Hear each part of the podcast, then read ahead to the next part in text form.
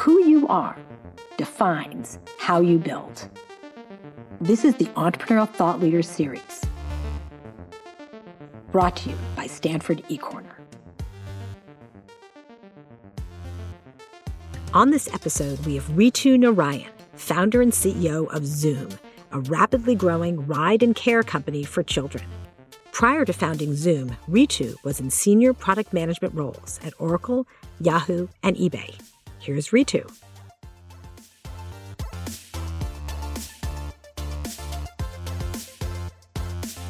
I'm the founder and CEO of Zūm, a company I founded four years back. Actually, a quick walk from here, right there in GSB. And uh, the idea of the Zūm was refined right here in engineering school as part of E245 Lean Launchpad. So excited to be back at engineering school and sharing my journey with you. Uh, Zūm is an idea. Uh, we are solving a universal parent, uh, parenting challenge uh, how to take your kid safely and reliably from one place to another, how to transport them and take care of them uh, at the same time. We have built a platform for schools and parents uh, where we provide any size of the asset to them and a certified and vetted drivers when they need it and where they need it. Uh, to just to give you an idea of the, how big this problem is, there are 63 million families in US who face this problem every single day. And 10 million women in US have already left job to take care of their children. Schools annually spend $35 billion on very suboptimal school transportation system where kids end up spending 60 to 90 minutes on each on, on, on a bus trip each time. So it's a, it's a very large problem. In past 24 months we have grown 10 times in terms of revenue. We have grown our teams by 12 times and we have, raised, we have been fortunate enough to raise over $71 million from some of the very prestigious VCs uh, in the Silicon Valley. In this time, we have also driven children 5 million miles, and we have saved California schools over $15 million, and parents 100 plus years of their time that they would otherwise spend on the road driving their children around. So, Zūm today is a late stage startup with a pretty exciting growth trajectory. And that's all is actually still pretty amazing to me. As a kid, I aspired to be an astronaut. At that time, growing up in India, in a country of 1 billion people, there was only one astronaut. But that didn't stop me from dreaming. My parents actually encouraged me to dream often and dream big. While I did not become an astronaut, what had led my interest in science and technology actually led me to be the first person in my family to get accepted in a computer engineering program. It was a top school in India. There were 300 students, but only six women. At that time, uh, in the Indian society, engineering was not supposed to be a very fit course uh, for women. While I was taking the course, I kept hearing about Silicon Valley, this magical place called Silicon Valley, which was a fantastic place for technology enthusiasts, and people were launching their moonshots here all the time. After I finished my degree, I moved to Silicon Valley here, and I studied at Stanford, worked at several well known companies in the Silicon Valley, and finally, eventually, that led me to my moonshot, Zūm. My journey has been one of breaking barriers, breaking stereotypes, hearing several no's, but in the process, also many people taking a chance on me, and in turn, me getting a chance of creating uh, opportunities for others. It has been a journey from dreaming about uh, being an astronaut to actually reaching for the stars. Today, here, I'm going to share with you the three lessons that I learned in my lifelong journey the three lessons that mattered most to me in everything I did.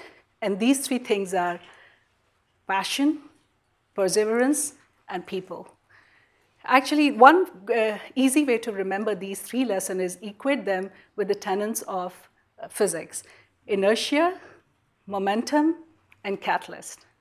So let's start with the first principle passion. So, your passion for something is when your love for something is greater than the fear of failure. You love something so much that you really want to do it because you're not afraid to fail. What I have come to learn is that one should only do a startup when one is very, very passionate about the problem they are trying to solve. Because building a startup is, and especially building an enduring startup, is seven to eight years of commitment. For example, take example of Jeff Bezos. It took him almost more than two decades to build Amazon into a company from just selling books to selling everything or anything and delivering to your doorstep in less than an hour. Same, if you take an take example of Elon Musk, who wants to change every car on this earth from gas car to an electric car, these are hard problems to solve. And they take years and years of enduring efforts. That's why it's so important to be passionate about the problem you're trying to solve so that you can sustain and, and be a winner. In 2013, actually, I was working at eBay. I was leading a platform where 4 million sellers used to sell anything and everything to 250 million customers. This technology based platform actually worked like a magic. You could sell anything in a few minutes. But in my personal life, I could not solve a very simple challenge of parenting how to take my kids from one place to another. I wanted to do well in my career and grow in it, and at the same time be present for my kids. And every day I was challenged. How do I drop my kids in the morning and yet be there for the meetings, morning meetings with executives? And how to pick my kids at 3:30 p.m. in the afternoon take them to extracurriculars when I'm supposed to be at work at 5 p.m. When I looked around, I found that it's not just me. Every single parent in the eBay in, was facing the same challenge. And upon reflection, I realized 30 years back, my mother had faced the same challenge in a small town in India. And eventually, she left her job to take care of her four kids. What I realized was nothing had changed. This problem spanned geographies, it spanned generations. The same disconnect had been solved in other areas the, with the platforms like Amazon and eBay, but when it comes to parenting, this had not changed. It felt like I was failing as a mother and also as a business leader. This, so I started Zūm uh, to solve this problem. With Zūm, what we are trying to do is provide parents with freedom, choice, and opportunity. What we feel is that no parent should be, have to make choice between their career and caring for their children. This is a problem I'm so passionate about that I'm willing to do anything and everything to solve it in an enduring way. Today, many people, especially the early stage entrepreneurs, they admire us uh, for our success. Spe- specifically, they admire us for raising a large amount of money, for growing three times year over year, for growing a team to over 100 people in just two years. But one misses a point. For two years, we did not have any money to run Facebook or Google ads. We were completely self funded with no money from outside. There were two other companies that had already raised Series A before us, and there were many times we were very close to closing the company. The only reason we kept on going was just one our passion to solve this problem at its core. So, your passion can not only help you kickstart in your startup, but it also gives you unique insights into the area that you're trying to solve. Our passion to solve this problem has led us to ask deeper questions, to get one step deeper into the whole problem and see how we can solve it at its core. For example, at a very beginning stage, we realized that doing digital marketing and getting customers or acquiring customers was a very cost prohibitive thing. If we had treated it as a wall that we cannot surmount, I would not be standing here today. Instead, we started asking who else would be willing to pay for these rights? How can we subsidize these rights and acquire customers for cheaper? And in that discussion, we realized that kids go to school every single day, and they commute from school at least twice every day. So they need at least two rides from school every single day. So we thought, why don't we go to school and find out if school would be willing to promote us? I still remember the cold call I had met, uh, made to the assistant dean of Harker. It's a large private school in San Jose. I asked him, hey, would you be willing to promote Zūm to your parents? He said, sorry, I can't do that because we are a nonprofit. I said, okay, then how do you promote other services to, this, to, the, uh, to the parents? He said, uh, because school is using those services and they are paying for those services, so I'm allowed to do that. I said, okay, so how do you do your school transportation? That one question led us to an amazing $35 billion market, which nobody was attacking using technology. It was an antiquated market which was stuck in 70 year old infrastructure and nobody was addressing it. So, what we started doing was we pivoted our business model and started serving schools as part of our uh, business model and signed multi-year, multi-million dollar contract. That insight and unique insight actually led us to grow three times year over year and le- led us to uh, led to a success that we have today. So, your passion for something is one thing that can blow away the inertia that may have, the fear of failure that may have. It can actually take you away from the obstacles that, may fa- that you may think you, you face and help you reach towards your goal. But passion can only take you so far. So that brings us to our next principle perseverance. Perseverance is actually one of them, to me, is not giving up. Even when the success is delayed, or even when the success is, you don't see any path to the success. It's just continuing on your path uh, till, you, till you get to the end. So perseverance is actually one of the quality for entrepreneurs which is highly under, underrated, but it's one of the most important quality I would say. I have practiced perseverance as a, since I was a kid. When I was in middle school, ever since I was in middle school, I started getting up very early in the morning, uh, like 4 a.m., uh, to basically get ahead in the class from everybody. And this habit of perseverance, of not giving up, even when it's very uncomfortable, just became part of my life. And it, it became my secret superpower. So I every day in the morning, what in, this habit enables me to do is make sure that I'm prepared and I'm ready to lead a well, very smart, hungry team.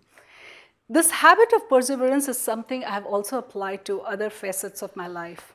For example, I was never ever a runner. Uh, in high school, actually, I hated the short sprints that were there and I never wanted to run. But then in 2016, uh, to overcome my fear of running and also to raise money for the cause leukemia that I deeply care about, I decided to basically run for a full marathon. Anybody who knew me would say, I'm kidding. But then I started coaching with a coach, and uh, for three months I coached with them. Every week, one mile at a time, I made progress, slowly but steadily. Unfortunately, at 18 mile mark, I got a stress fracture.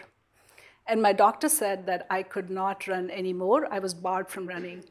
It was very disappointing for me because I had raised money from hundreds of friends and had committed uh, basically to raise money for Leukemia and Lymphoma Society and complete the Nike Women's Marathon. After a couple of days uh, of reflecting through it, I had an alternate plan. I basically started swimming and started visualizing how it would be like running again. I missed the 20 mile run, I missed the 22 mile run, which is the last run before the 26.2 mile run. On the day of marathon, I showed up and I completed the marathon. There were so many times when that I, at the day when I was running, my body wanted to just give up. I wanted to give up. But it was just one thing the commitment I had made to my friends that I would, I would be running, and the commitment I had made to myself to net, not let anybody down that kept me going. Fast forward, as a founder, perseverance has really paid us off and has led to long term thinking. A clear example of this would be when we were raising Series A from Sequoia. We were going through the process of due diligence, and the process was going pretty well, but we were not at the final step yet. At that time, another investor had given us a term sheet, and we basically had one week to say yes or no.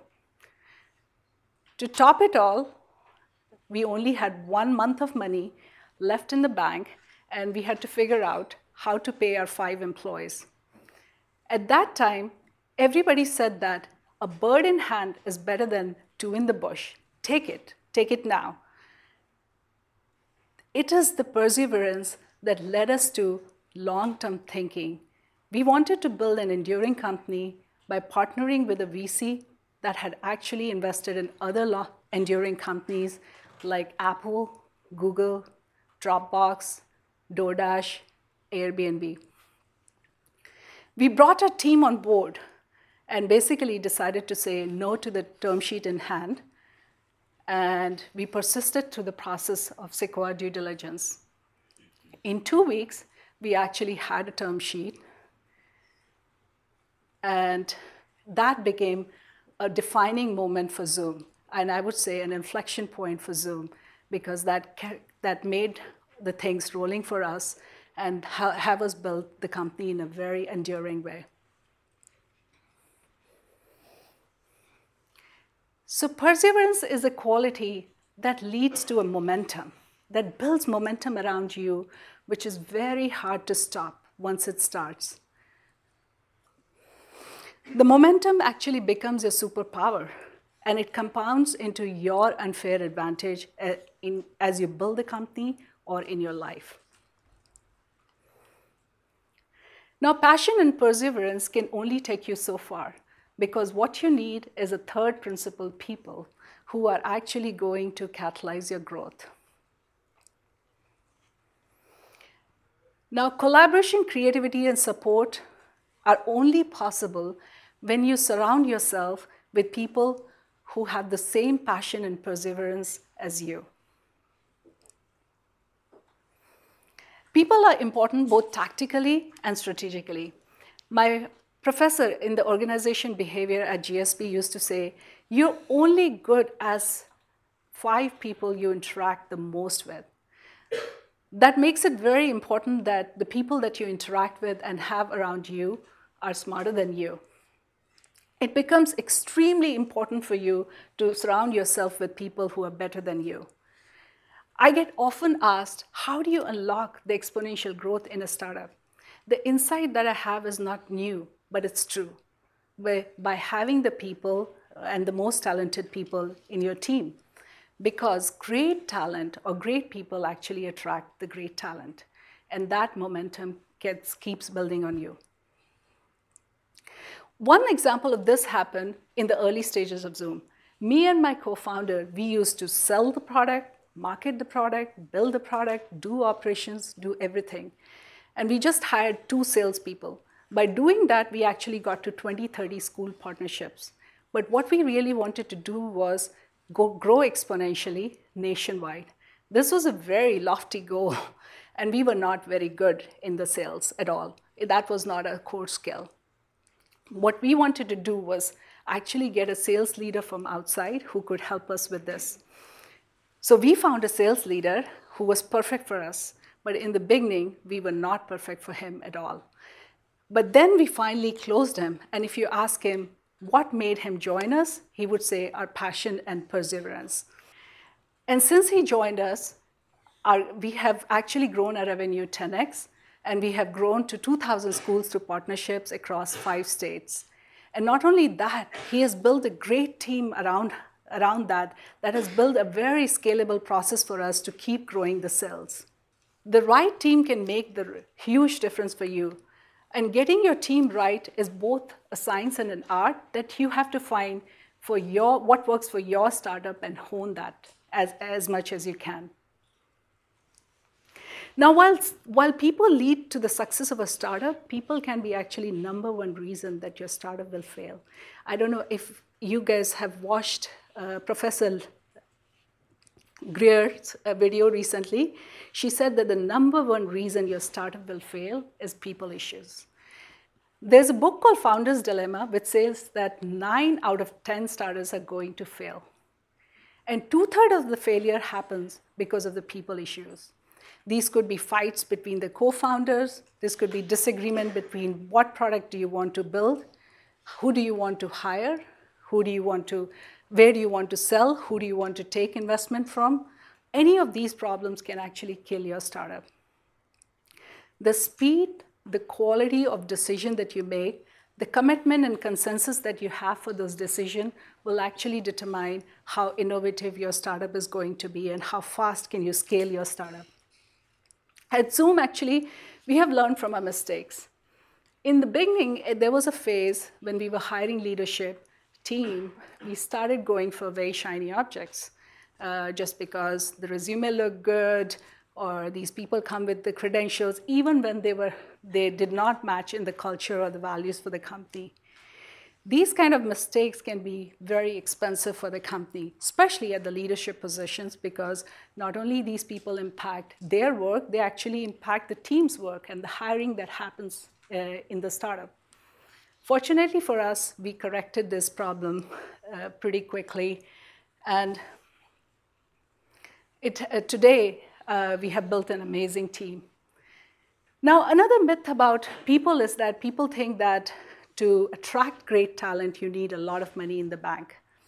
But interesting thing is, what great people get attracted towards is your mission and your vision, and with what passion and what, what stories do you communicate this mission and vision to them. So this is the kind of people you want to build your startup alongside, not the people who, want, who join you just for the exit or just for the IPO. So the catalyzing effect of people can truly be the difference in your startup being amazing or mediocre. I feel blessed every day coming to the work with the team that we have built here. I hope all of you will find the people that you can connect with and work with in your endeavors and in your life. So, to summarize, the power of passion perseverance, and people can actually help you get to your moonshot. In my work, I have seen how passion can actually blow away the inertia. Perseverance can help you build the momentum, and people can catalyze growth. I hope the stories and the insights that I've shared with you actually help, help you in your activities and your endeavors. I hope the tools and the insights I've shared today with you help you reach your journey to the stars. I'll take your questions now.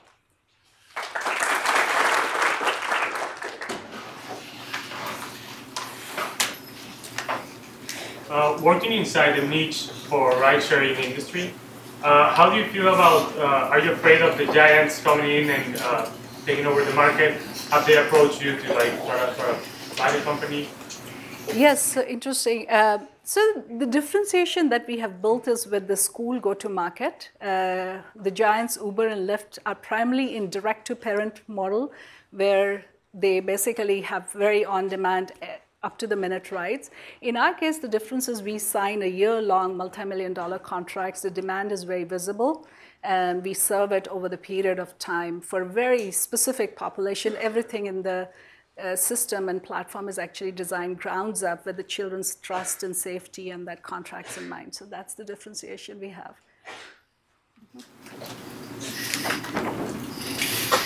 Uh, do you have any special techniques for attracting people better than your group? Better than our group already? Uh, better than you, your group. Uh, we, we do, so the question that, that was asked is, do you have any special techniques to attract the people who are better than you? Uh, so the first thing is that uh, we all are actually all the in a way like always looking out for great talent wherever we go whether it's informally informally the lead generation process of it but the other other side of this process is in the interview process we make sure that there is a wide variety of people and actually rating people on different attributes that we would want for a specific job. And that way we make sure that it's not just one or two people making decision. We have the opinion of the group and that's pulling us. And the second thing we also do is actually an amazon technique similar to we call it bar raiser. So i don't know if you've heard about it in a in every interview, what we do is we see is this person better than the 50% of the people doing the same job? For example, if we are hiring somebody for finance, we would say, oh, is this person better than the 50% of the people who would be doing that finance job? And that's very important for us, again, to raise the bar and continue to hire great people in our team. Yeah. What was your um, biggest challenge and um, inflection point in the company that was kind of make or break moment, and how did you overcome that? So, uh, in a way, two inflection points I pointed out here. One was taking money from Sequoia was a pretty uh, important inflection point. And give you more detail than I gave in the talk was the other people who were giving us money at that time. Uh, they were saying, take this money and go to five cities immediately. and they didn't have a context of uh, what would it mean to spread out a small team in five cities. Whereas sequoia was asking us master your playbook make it right get your unit economics right get your business model right and then scale to more cities. And that became actually an inflection point for us. That also led us to find more and more profitable uh, and differentiated business model like the school model that i described to you instead of running very quickly in the early stages to a large part of geography, we started finding out what is the profitable model that we can scale up to more cities. Yeah. Um, what kind of setbacks did you face with uh, coming from school and the parents when you're going to? Uh, what kind of setback? It's about what kind of challenges did you face with the school and parents? Yes. So in this solution, trust is the foundation uh, for the solution. And actually, as part of the Lean Launchpad class, we used to do interviews every week, 20 interviews, and follow through the parents doing 100. Over the course, we actually interviewed hundreds of parents. And trust was the number one thing that would prevent or that would make people actually put their children in strangers' car. So, watching that early on, we designed our entire solution about what would make parents trust their kid in our car. And that meant our driver population is very different from Uber and Lyft. All our drivers are actually childcare providers. They come from childcare background. They go through fingerprinted background check. And everything in the technology, in terms of tracking, in terms of how we hand off the kids, it's not like a driveway, we just drop the kid and run away. It's like handing it off properly or checking them inside the school, checking them out of the school. Every process and tracking was designed with that trust in mind for us. Does your company provide the actual vehicles for the transportation, or do they use their own? I'm just curious. In that case, uh, all the drivers own their vehicles, and these vehicles actually go through 22-point inspection before they're certified on the platform. Now, uh, since we started serving schools, we also have fleets of vehicles, but these fleets of vehicles are again you, uh, owned by the vendors and they go through the certification on a platform and they have their own drivers who go through the certification. So in essence we don't own any asset. And the revolution like to give you more detail the fundamentally the reason we are saving schools money is schools don't need to own assets. We are using the underutilized assets that are available in the market and highly certifying them and making it available for them. Um, what was your next goal after making your first cold call what, what was it like? After making your first sales, like what was your next goal? Like where'd you go from there? This sales call was very insightful. We never expected, we went there to just make sure that this assistant dean can actually send out email to all the parents telling them about Zūm. When he got so intrigued about a solution and started asking us, uh, and we started having conversation about school transportation, it became and Harker is, a, if you know about this area, is a very well-known private school. Anybody you tell Harker is using you, it becomes very easy for you to get the next school. So it was basically replicating the model. Would somebody else bite it? Would somebody else give us the similar kind of transportation? And that's how we did first 10, 15, 20 schools by just replicating the same model. And that's actually an insight. Like once you find a customer that you can solve in the right way, can you replicate it to more customers? Give us a average, you know, number of trips per driver, number of trips per kid, and also more importantly, what did you displace or what are you after in displacing? So we have done around a million rides uh, in last three years. Uh, an average driver earns $2,400 on a, per month on a platform, and they may be doing anywhere from three to four trips a day. Uh, and basically, it's completely flexible. They give their availability and they can determine their times. But in our case, the unique thing is that these people actually like predictability. They like flexibility, but they like predictability. And that's what our platform is able to provide them. Most of our 90% of our rides are predictable, scheduled well in advance. So they know where they are going. They built a relationship with the children that they are transporting. We try to assign them the same group of children. And that's that brings a very high level of satisfaction to them. So the second part of your question is what is actually we are displacing. So uh, on the parent side, uh, it is status quo. Either parents doing themselves or they hiring expensive nannies on an hourly basis to do it by themselves. Basically, in our case, you can just order a ride and order a ride for your multiple children. You don't have to worry about being in different places. On the school side, our goal is to be the one stop shop for any student transportation. So essentially, this, these are vans, these are school buses. Who are surprising insight that we had was school bus 80% of the time only five kids are traveling in a school bus. They're very unutilized. But that's the mode of transportation. Because the routes are so long and kids have to spend so much time many times parents end up doing those routes so what we are doing is we are build, building this micro infrastructure where we can actually do smaller routes for three kids at a time, four kids at a time, and make sure the experience is very high for everybody in the process, and the money that the school spend is much lower. And then you have this built-in repeat situation. Right? If That's the kids right. go to soccer every Wednesday. That's right. The same driver goes to pick up the same kid. Yeah. Every Wednesday. That's right. And it's not the same, but it's the pool of driver, but same driver, similar driver. So that builds a lot of certainty. For, that was actually part of the trust also that we learned early on because the errors are less. If the people know the child, they know the routine, even though everything is there on the app, but there's a familiarity aspect to it. Mm-hmm. Yeah. yeah. Like, uh, are trying to diversify, like, uh, so similar problem is found for uh, like you know, old people and all that. So in the beginning, we are one of those startups who try out everything. Uh, we tried. Uh, the part of the story that I didn't cover here is we went to corporations. Uh, we said, hey, your productivity is getting lost because the parents are leaving at 4 o'clock in the afternoon. Would you want to tell your employees about us? The same thing we thought about how do we how can we provide more work to these uh, drivers? Should we do seniors in the afternoon? But interesting thing, what we found was uh, seniors had a lot, a lot of things which were very different in a way. Like many of them don't have phone. It's a similar situation where somebody would have to book on their behalf, and it was a different cohort in terms of partnerships. Though it's there in the plan, like when we when we scale up and we want to do adjacent services. But at this point, our focus is very sharp with the resources that we have on children only. Yeah. yeah.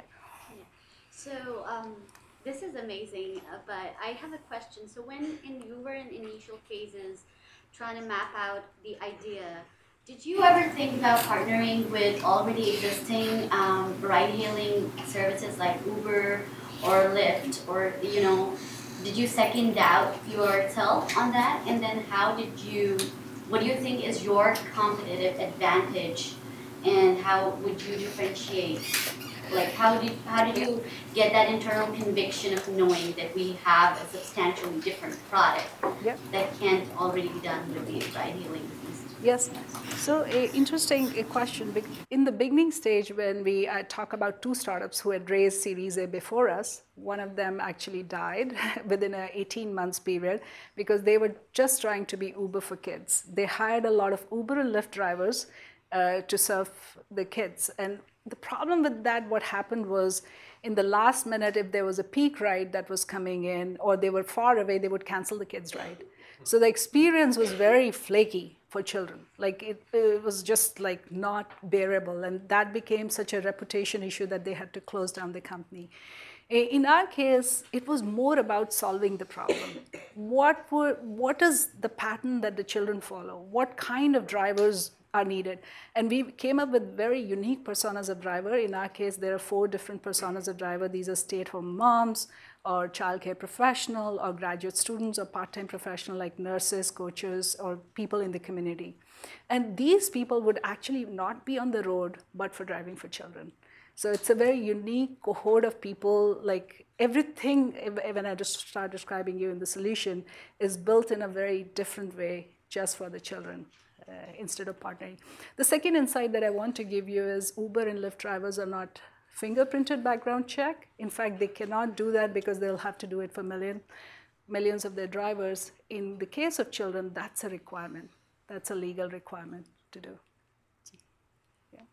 Um, I was hoping to ask you a question about contingency planning. So, um, as I'm sure you're aware, parents with children can be very protective, and um, anything that goes wrong could be very uh, devastating for a company like this. So, I was wondering, in a case, you know, where maybe a car accident happens or something like that, um, how do you mitigate uh, the issue of parents all of a sudden no longer trusting the service? So, uh, crisis management is a big part of any service like this, like airlines or hospitals or ride hailing, specifically for us, because this is a precious cargo, absolutely, like the highest form of trust and safety you would need. So, actually, two forms of that. First thing, first we do is a proactive. In the proactive, it's our, the way we hire drivers, how we actually take feedback after every ride from the, dri- uh, from the driver behavior, from the kids, uh, and, and from the parents. And based on that, we decide who will stay on the platform or not stay on the platform, what kind of feedback do we want to provide them. All of those things, we have a special insurance uh, that's actually applicable when the drivers are doing rides on behalf of us. Uh, uh, so that's the second, this is still a proactive part. The reactive part of this is called crisis planning. So we have a team, uh, which is a trust and safety team. We go through all the scenarios. We call it like 69 way the things can go wrong. And what would you do? It could be as simple as the electricity outage, and nobody can see on the app where the child is. Where, where should I drop? Where's the navigation?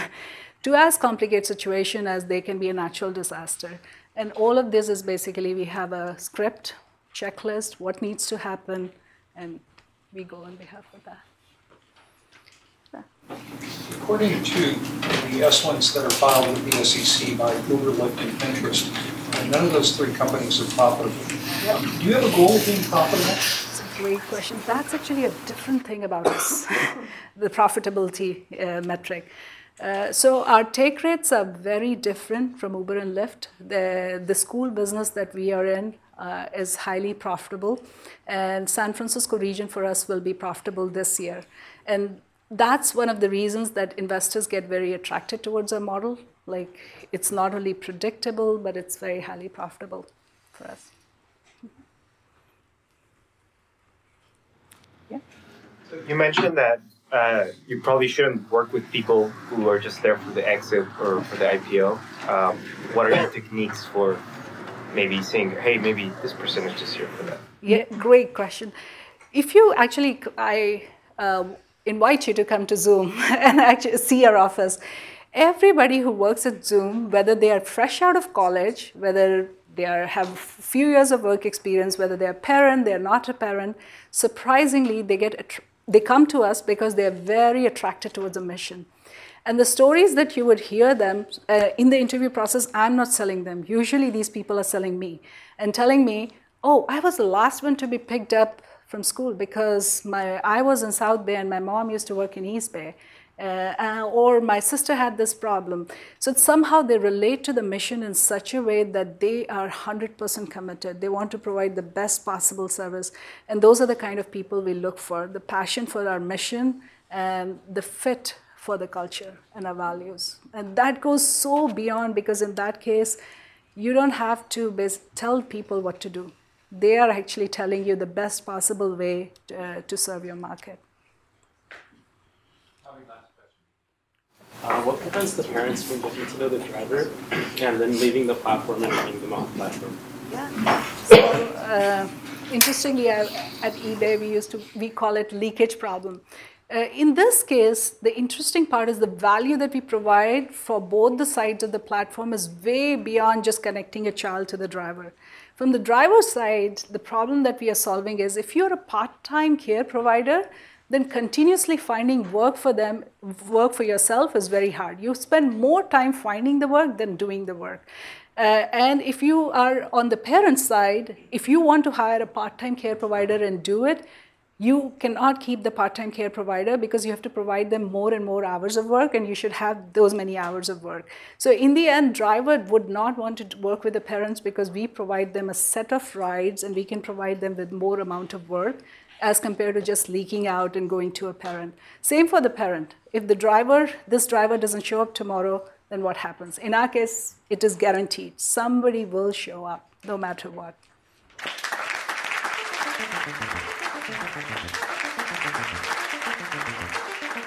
The Entrepreneurial Thought Leader Series is a Stanford eCorner original production, supported by the venture capital firm DFJ. The stories and lessons on Stanford eCorner are designed to help you find the courage and clarity to see and seize opportunities. Stanford eCorner is led by the Stanford Technology Ventures Program and Stanford's Department of Management Science and Engineering. To learn more, please visit us at ecorner.stanford.edu.